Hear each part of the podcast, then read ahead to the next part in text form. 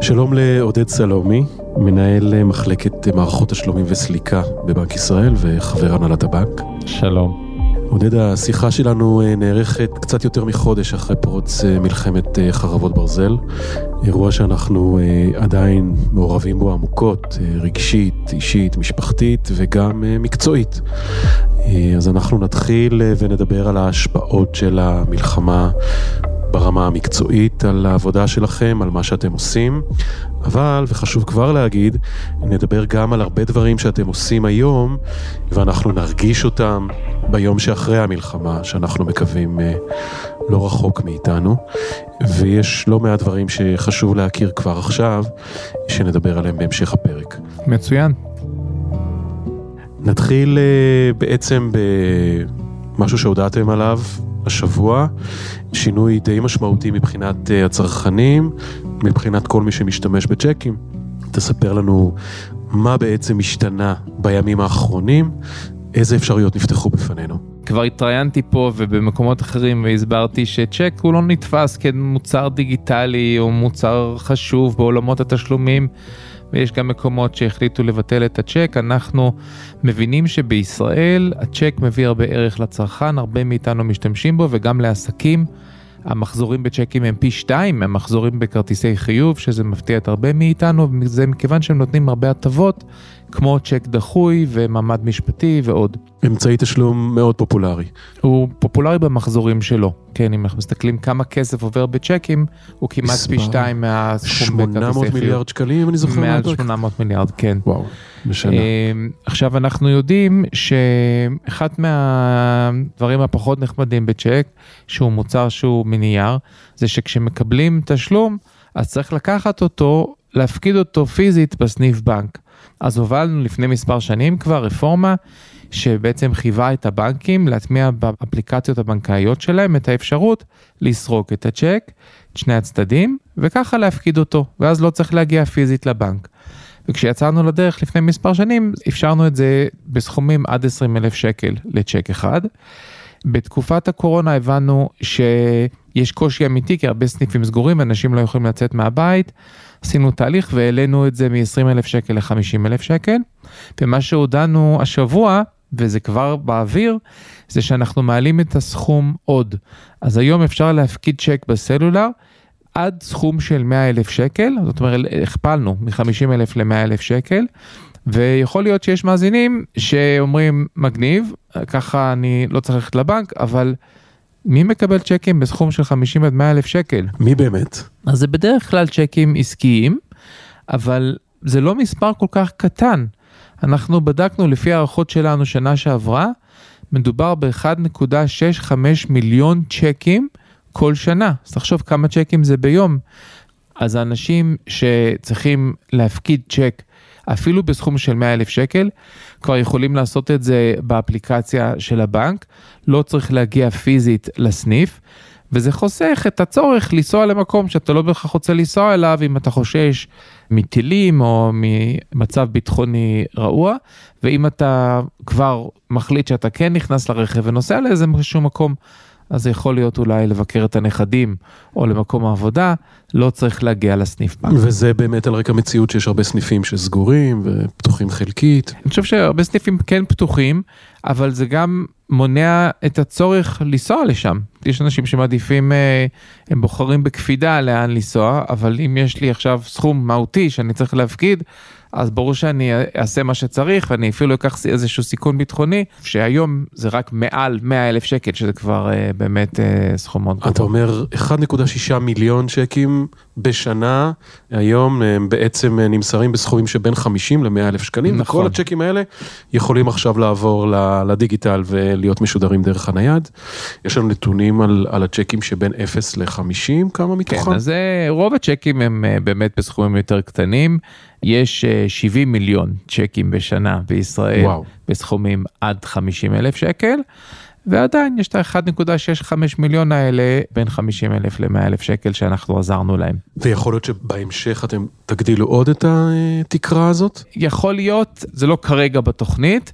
אני כן אגיד שההודעה הזו היא לא סתם משהו שעשינו בלי לבחון אותו, זה פרויקט שאנחנו עובדים עליו כבר שנה וחצי, מכיוון שיש הרבה היבטים תפעוליים והיבטים בתחום של ניהול סיכונים, שהיינו חייבים לוודא שכל המערכת הבנקאית שעובדת איתנו במסלקת הצ'קים יודעת לנהל, אבל כשהבנו את האירוע של המלחמה, האצנו את התהליך וזירזנו את ההחלטה, ואנחנו שמחים שהצלחנו להביא את הבשורה הזו לציבור.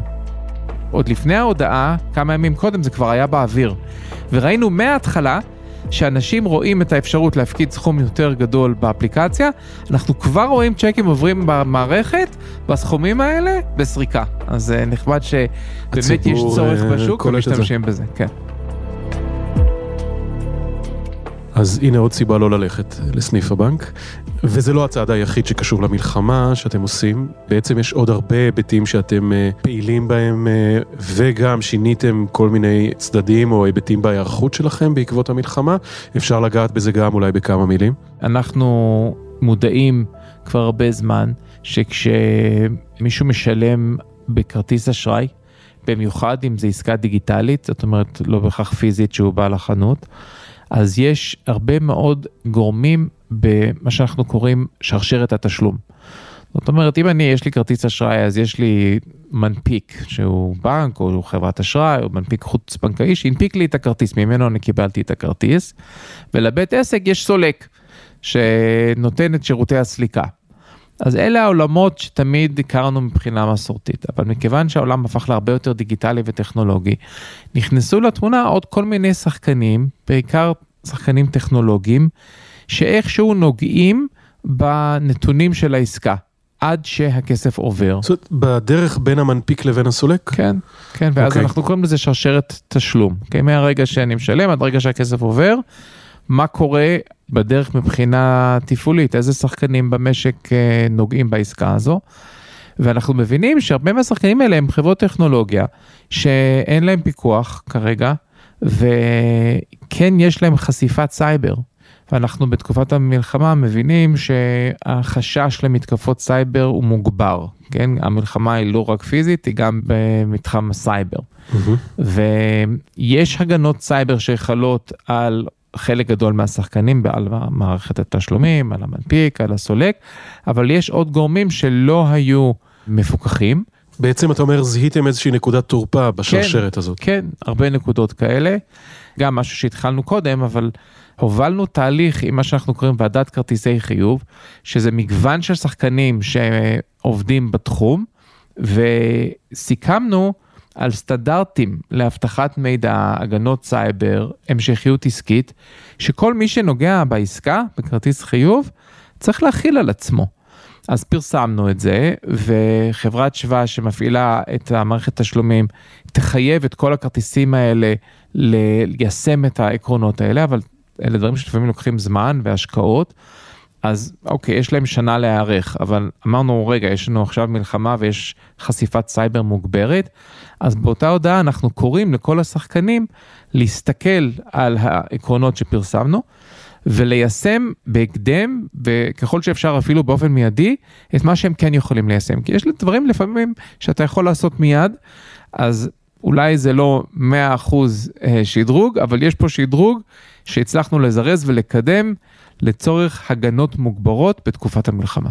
כלומר, אם אתה נגיד בית תוכנה שמספק אה, תוכנות לסוג מסוים של עסקים שדרכם מתבצעות עסקאות כאלה, אז כדאי שתכיר את ההוראות החדשות, כי אתה חשוף בעצם בדיוק. למתקפות סייבר. בדיוק, יש למשל בתי תוכנה של, לא יודע מה, 20 איש, לפעמים זה עסקים משפחתיים, שמספקים תוכנה לעסק מסוג מסוים, נגיד, לא יודע, מוסכים קטנים בצפון, שמנהלים את כל העסק דרך זה, יש להם את הכרטיס של הלקוח, וכמה הוא קנה, ואיזה שירות הוא קיבל, אבל התוכנה הזו גם מאפשרת לשלם בכרטיס אשראי, והם לא בהכרח יש להם את ההגנות סייבר שצריכות להיות להם, אז זה יחול עליהם, אז הם מקבלים את ההודעה, הם יקראו, הם יבינו, הם יפנימו, וחלק מהדברים הם יכולים ליישם מיד, והם יעשו את זה כדי לשפר את ההגנות בתקופת המלחמה וגם לאחר מכן. טוב, זה חשוב מאוד ללקוחות שלהם, ואם אנחנו כבר מדברים על הלקוחות, על העסקים, אז יש לך משהו מעניין לומר להם. זאת אומרת, אנחנו יודעים שעסקים מקבלים את התמורה בעצם דרך, ה-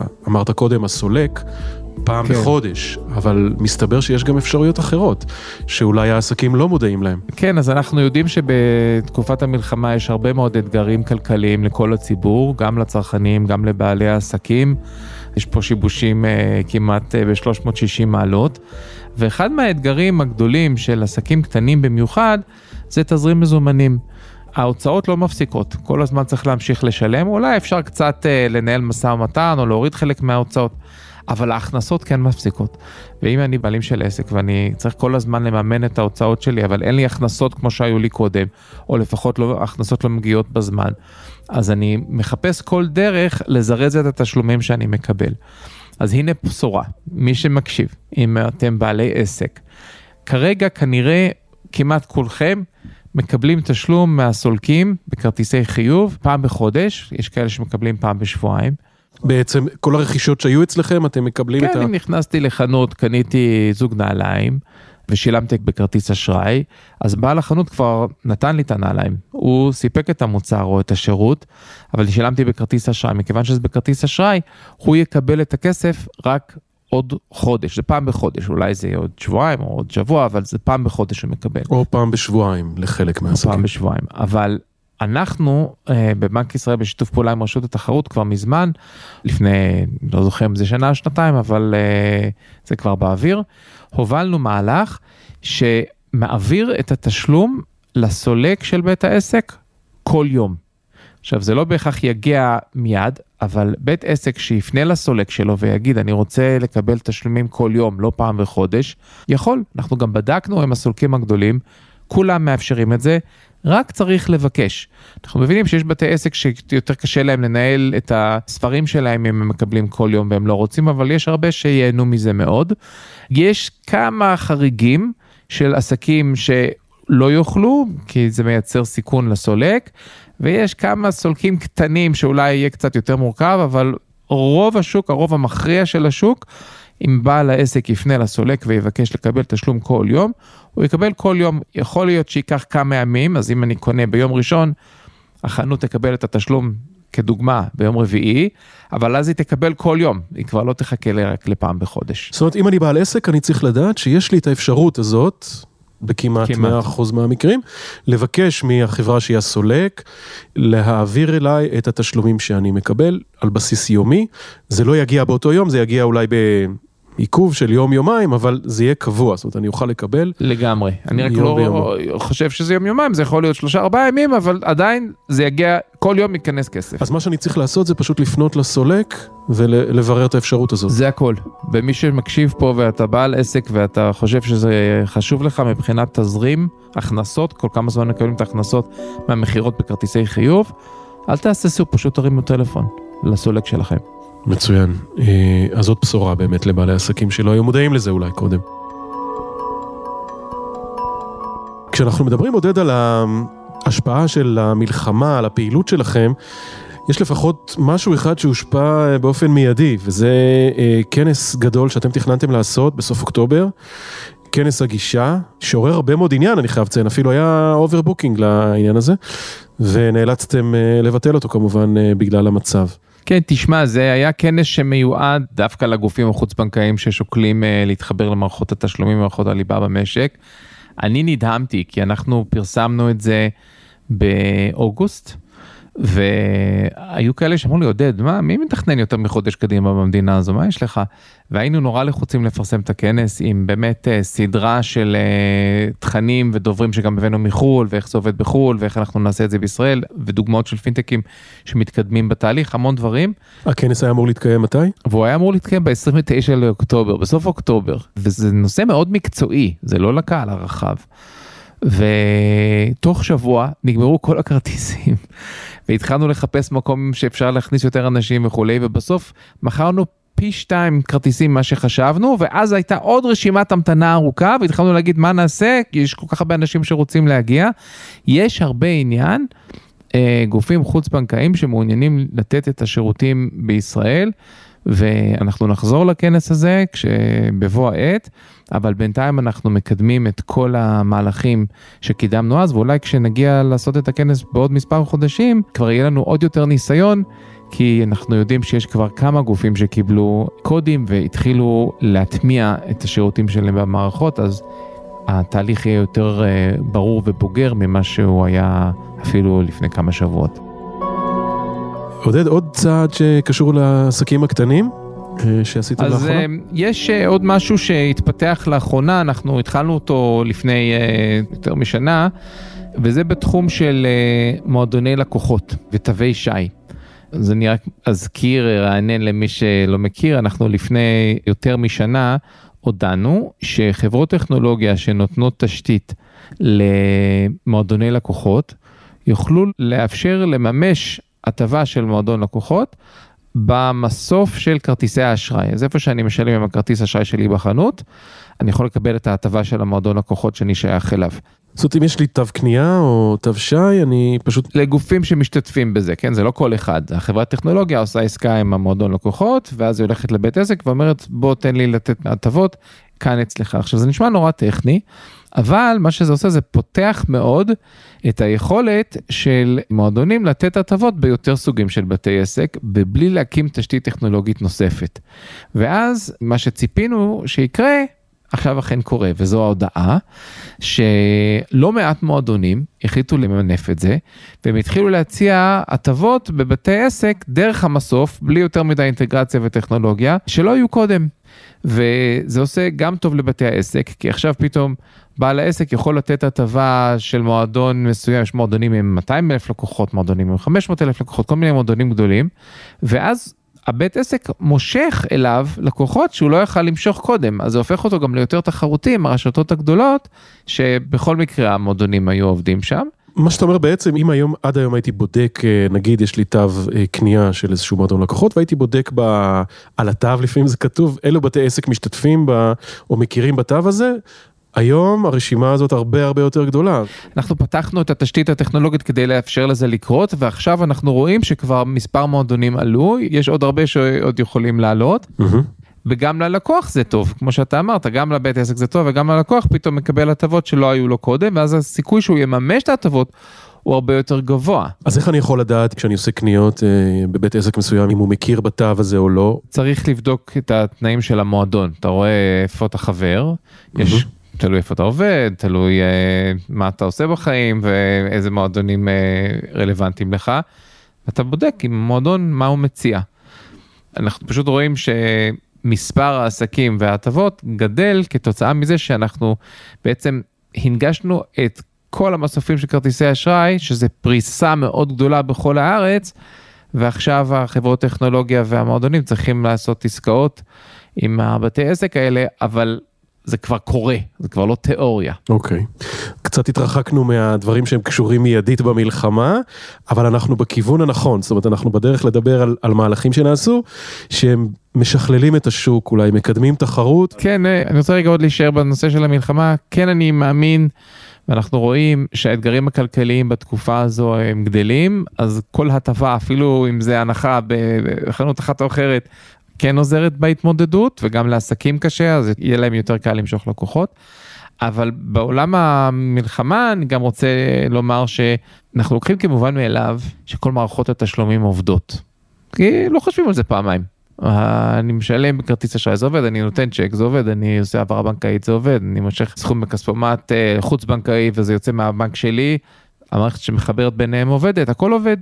אבל זה לא כל כך טריוויאלי, אנחנו כמעט מהיום שפרצה המלחמה, הקמנו סדרה של תת ועדות, של כל הגופים וכל אחת מנמצאי התשלום, כל אחת ממערכות התשלומים, ואנחנו נפגשים כמעט כל יום.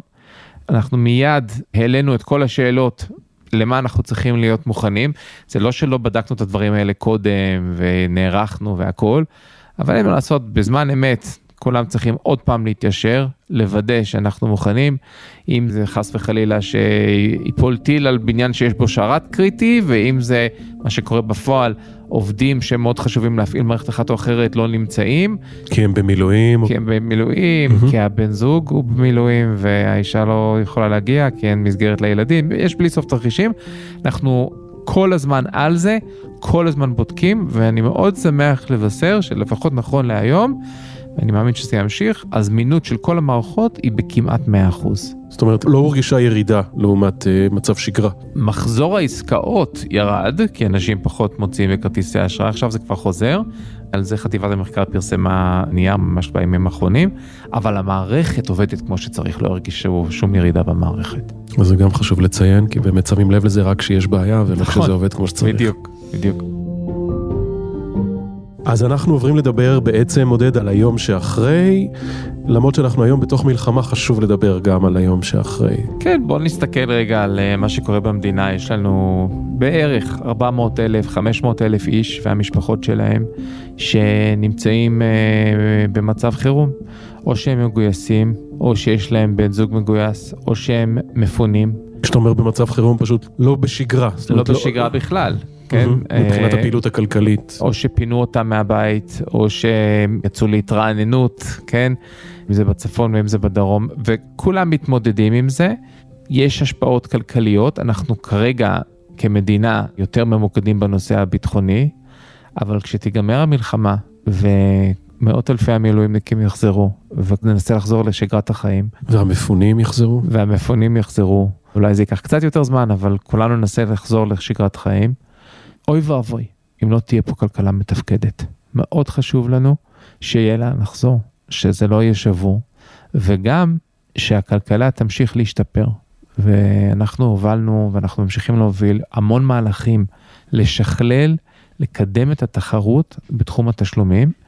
תשלומים זה עוד פעם משהו שלא אוהבים לחשוב עליו אלא אם כן הוא לא עובד, אבל בעולם העסקי הרבה חברות שמתחילות פעילות בתחום התשלומים מוסיפות לפעילות הזו שירותים פיננסיים אחרים, אם זה אשראי לצרכנים, אשראי לעסקים, אם זה השקעות, חיסכון, המרות מטח, העברות לחו"ל, וכל השירותים הפיננסיים האלה מגיעים יחד עם החברות החדשות שנכנסות לעולמות התשלומים. אז אנחנו הובלנו הרבה פרויקטים ורפורמות כדי לקדם את הגופים החדשים האלה, ואנחנו הודענו השבוע על כמה מהם שהתקדמו באופן משמעותי.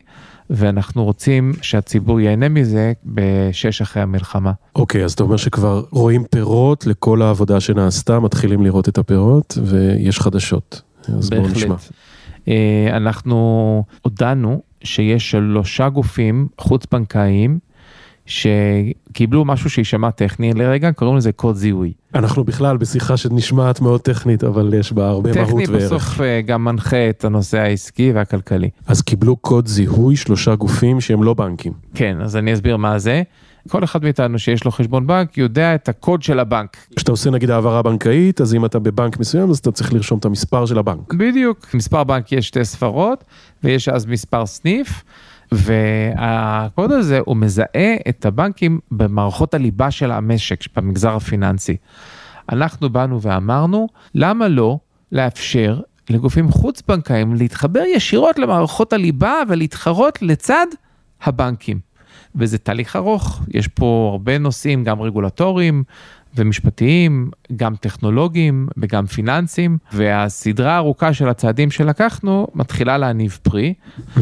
אז חברת אה, משולם שמשנה את השם שלה ל-Grow, שהיא עבדה בעיקר בעולם של כרטיסי חיוב, ועכשיו היא אולי גם תרחיב לעוד תחומים, קיבלה קוד, חברה בשם Global Remit, שהיא גם חברה ישראלית אבל שעוסקת בהעברות בינלאומיות, קיבלה קוד.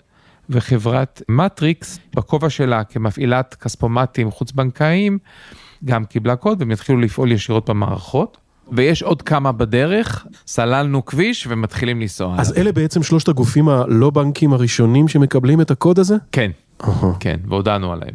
אז העובדה שהודענו על הקודים שהוענקו לשלושת הגופים האלה, יש לה משמעות כלכלית לכולנו.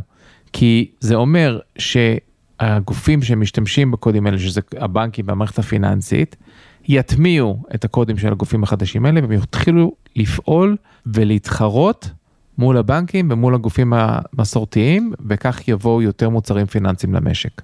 אם מחר בבוקר אני נכנס לחשבון שלי באינטרנט ואני רוצה לעשות העברה בנקאית והוא מבקש ממני קוד ואז תמיד נפתח החלון ואז אני רואה קוד 10, 12, לא משנה, לא נזכיר שמות, אז יופיעו לי גם הגופים האלה, בדיוק. זאת אומרת החדשים יופיעו לי ברשימה. בדיוק, זה ייקח קצת הבנקים. זמן, אבל אנחנו עכשיו עשינו את הטריגר שכולם צריכים להתיישר בהתאם, בדיוק. אוקיי, מעולה. כן. וזה לא השינוי היחיד. לא, יש לנו עוד כמה שינויים. אני אלך אולי לתחום של גופים בינלאומיים שמתעניינים במשק הישראלי. אוקיי. כשהתחלנו להודיע על סדרה של צעדים שפותחת את השוק הישראלי לגופים בינלאומיים, ראינו שזה עובד. ראינו שחברות פינטק, פינטק זה טכנולוגיה פיננסית, זה מאנגלית Financial Technology, חברות בתחום הזה מאוד התקדמו בעולם, וחלק מהן ממש כבר פועלות ב-20-30 מדינות. ובאמת חשבנו שיהיה מעניין שהם גם יפעלו בישראל, אנחנו כלכלה מספר 28 בעולם, למה הם לא פה? וכשהודענו על הצעדים האלה הם התחילו להביע עניין ומאוד שמחנו, התחלנו לדבר איתם באופן ישיר, ואני יכול לומר שגם במהלך המלחמה השיחות האלה ממשיכות והגופים האלה מפתחים תוכניות להשיק בארץ, למנף את הרפורמות שלנו, והיה לנו חסר איזשהו חלק לסולקים בינלאומיים, חברת סליקה שנותנת שירותי סליקה לבתי עסק בחו"ל. לפני שאנחנו מדברים על החברה הספציפית, אתה אומר שלא זיהיתם ירידה ב... בעניין, זאת אומרת לא קיבלתם במהלך המלחמה שום ריג'קטים או אה, גופים שנעלמו לכם? להגיד אה, שזה- במאה אחוז קשה לי, אני... אבל גופים שהייתם איתם ב... אני יכול לומר שאנחנו בקשר עם עשרות גופים, ממש. אנחנו עושים מעקב כל יום כמה אנשים, עם כמה אנשים דיברנו ומי כן אה, שאל עוד שאלה ומי לא, אבל אני יכול להגיד לך בוודאות, השבוע היו לנו שיחות עם שני גופים בינלאומיים שרצו לברר איך הם מתקדמים בשלב הבא, והם ממשיכים. זאת אומרת, זה מאוד מרשים. אה, אפילו לא אומרים בואו נחכה שהאירוע הזה ייגמר ואז נמשיך. לא, מבחינתם ממשיכים אה, עבודה כרגיל. הם מביעים הזדהות וצער. אני לא מדבר בהכרח על אנשים יהודיים או ישראלים, אני מדבר על אנשים שחיים בחו"ל, החברות שלהם בחו"ל, חלק מהם כבר לקחו עובדים בארץ כי הם רוצים להתקדם, והם לא אמרו אנחנו עוצרים, הם דווקא רוצים להבין מה הצד הבא, איך מתקדמים. אוקיי. אז מה שהודענו אה, השבוע זה מתווה שמאפשר לסולקים בינלאומיים, חברת סליקה שנותנת שירותים בדרך כלל, אה, בהרבה מקרים לחברות בינלאומיות שצריכות לקבל תשלום בכרטיס אשראי, שרוצים לפעול בארץ והם עדיין לא פועלים בארץ. הודענו על מתווה שמאוד יקצר להם את התהליך.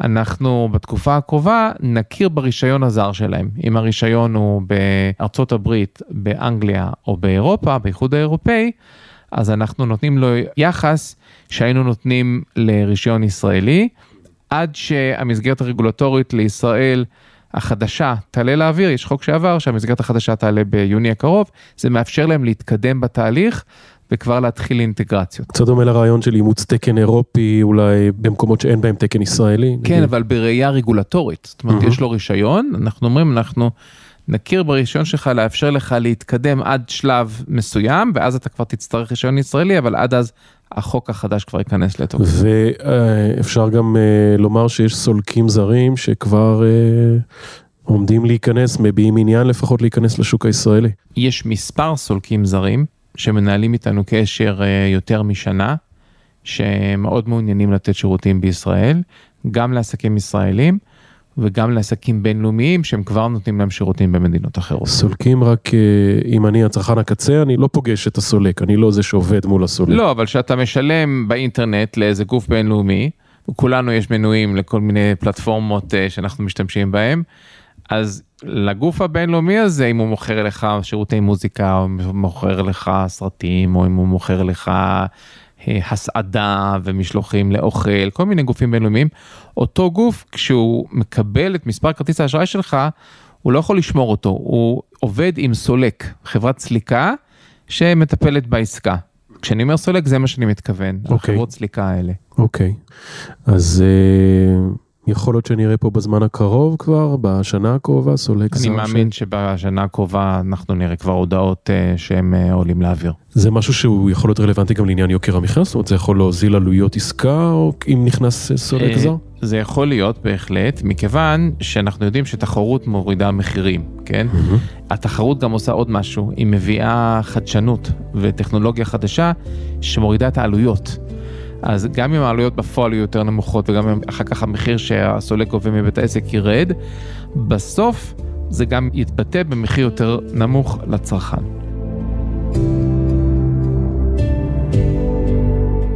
דיברת עודד על הנושא של בעצם גופים חוץ-בנקאיים שנכנסים, והנושא הגדול הוא תחרות וכניסה של שחקנים זרים, ויש נושא שהוא איזשהו חסם טכני, קצת מצחיק, לי זה הזכיר את באג 2000, אבל uh, אותם קודים שהזכרת של הבנקים, 10, 12, לא משנה מה, שהם שתי ספרות, מאפשרים להכניס מספר מוגבל של uh, שחקנים לשוק הזה, נכון?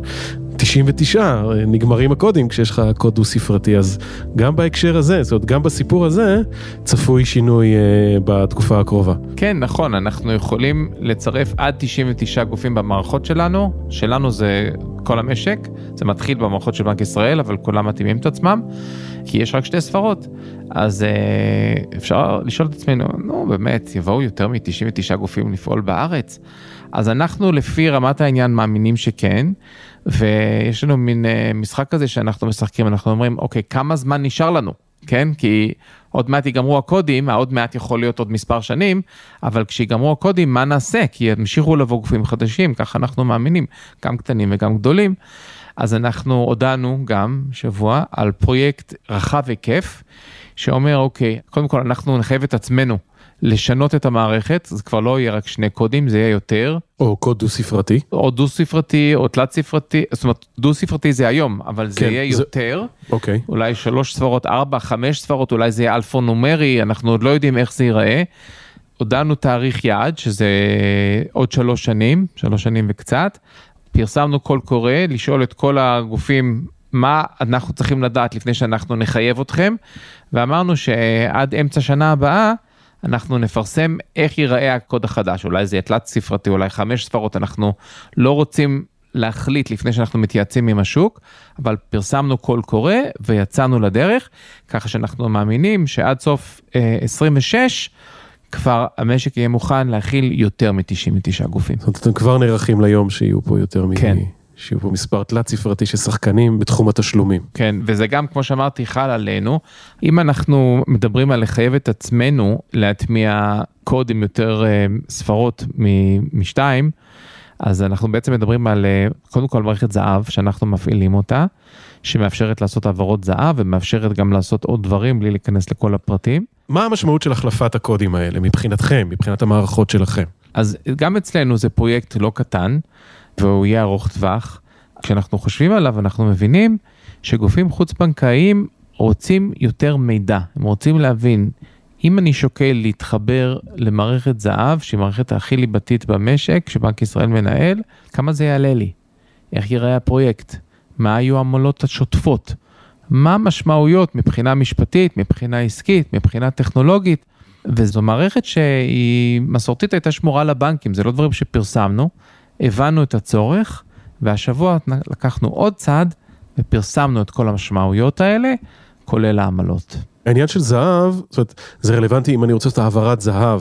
היי בן, היום אני יכול לעשות רק בבנק. כן. אבל בעצם אתה אומר שאתם פתחתם את מערכת זהב לגופים חוץ בנקאיים, זאת אומרת שבעתיד אני יכול לעשות העברות זהב גם דרך גוף שהוא לא בנק, כן. פינטק או לא משנה. נכון, וכל גוף, דיברנו על קודם קודם, כל גוף שמקבל קוד חדש, הוא נכנס למערכות, הוא יוכל גם לאפשר ללקוחות שלו לעשות העברות זהב.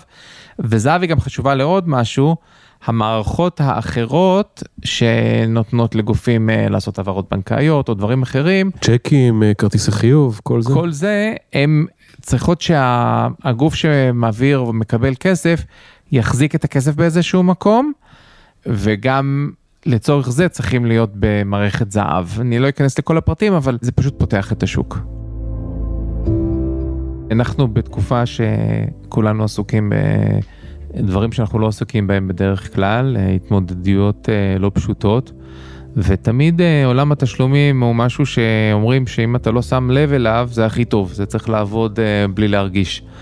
ואם הוא לא עובד טוב, אז זה מאוד מערער. כשהוא עובד טוב הוא שקוף בעצם. כן, אז אני מאוד שמח שאנחנו מאפשרים לאנשים לשלם ולקבל תשלום. בלי יותר מדי בעיות, ואנחנו אפילו ראינו את זה בהיבט של אה, גופים ואנשים מחו"ל שרצו להעביר תשלום לעמותות בישראל. לעזור במצב, אה, אפילו שם חברות הפינטק ועוד כל מיני גופים אה, עשו מהלכים כדי לעשות את זה יותר קל, כשהתרומות האלה זרמו לארץ. אנחנו רק נזכיר ככה למי שלא שמע את הפרק הקודם, שדרך המערכות שלכם, מערכות התשתית, עוברים מדי יום תשלומים בהיקף של כמה זה היה? 500 מיליארד שקל. 500 מיליארד שקל? ויותר. ובתקופת. המלחמה היו ימים שזיהיתם איזושהי ירידה מסוימת בה? אם היו שינויים זה ממש בשוליים, אנחנו וואו. ממשיכים במחזורים דומים. אבל רוב המחזורים האלה הם בין גופים פיננסיים. תשלומים של הצרכנים הם במיליארדים בודדים, אבל זה עדיין סכומים משמעותיים.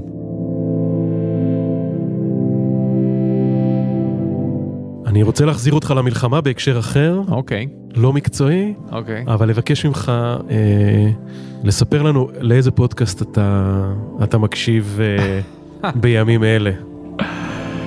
כן, עם קצת אז- פרגון למתחרים, מה שנקרא. כן, אז אה, דיברנו על זה, אין לי פודקאסט שמחבר בין תשלומים למצב, אבל בואו, אנחנו כולנו, כל ה mindset שלנו הוא לא בהכרח רק בעבודה המקצועית. לי יש פודקאסט שאני מאוד אוהב להקשיב לו כל יום, וזה באנגלית, אני גדלתי בארצות הברית אז אה, נוח לי באנגלית. קוראים לזה The Times of Israel, אה, Daily Briefing. יש אתר שקוראים לו Times of Israel, שהוא נותן אה, חדשות אונליין באנגלית, ובעיקר מכוון ליהדות ארצות הברית, אני חושב, שרוצים לעקוב מה קורה בישראל. יש שם מאמרים, הרבה מאמרים אה, טובים, ועכשיו הם עושים פודקאסט כל יום, שמתאר מה היה אתמול במלחמה. אני מקבל שם יותר פרטים ובאופן מרוכז, אה, ברבע שעה, אה, יותר מידע ממה שאני מצליח לקבל במקומות אחרים. ממש התפתחויות קונקרטיות, גם ניתוח, וגם אה, תמיד יש שם איזה פיצ'ר אחד או שניים, שמספר על אה, איזשהו היבט יותר רך, סיפור אנושי. סיפור אנושי, אבל שונה ממה שאנחנו, ממה שאני רואה בחדשות אה, בטלוויזיה. אז אה, מאוד מומלץ, רבע שעה ביום, ככה, אם יש לכם ידידים אולי בארצות הברית שרוצים להתעדכן במצב, אז אה, או זה אם יכול... אתם אה, כן. מבינים אנגלית, אני חושב שרוב המאזינים אה, מבינים אנגלית. אז רק בשביל ה disclaimer, זה הטעם האישי שלך, זה הטעם האישי. שלי, זה לא המלצה של בנק ישראל, שאלת אז עניתי. מצוין. תודה רבה, עודד. תודה, ושנגיע לימים טובים יותר. אמן. תודה רבה. עד כאן פרק נוסף בפודקאסט הצד השלישי של המטבע. תוכלו לשמוע אותנו ביישומון ההסכתים החביב עליכם, ספוטיפיי, אפל פודקאסט, דיזר, גוגל פודקאסט, אמזון. מומלץ להירשם כדי לקבל עדכונים על פרקים חדשים. בקרו גם באתר בנק ישראל, שם תוכלו לצפות בעוד הרבה חומרים מעניינים שהפקנו עבורכם. תודה לכם על ההאזנה. אני הייתי עמירם ברקת ואנחנו נשתמע בפרקים הבאים.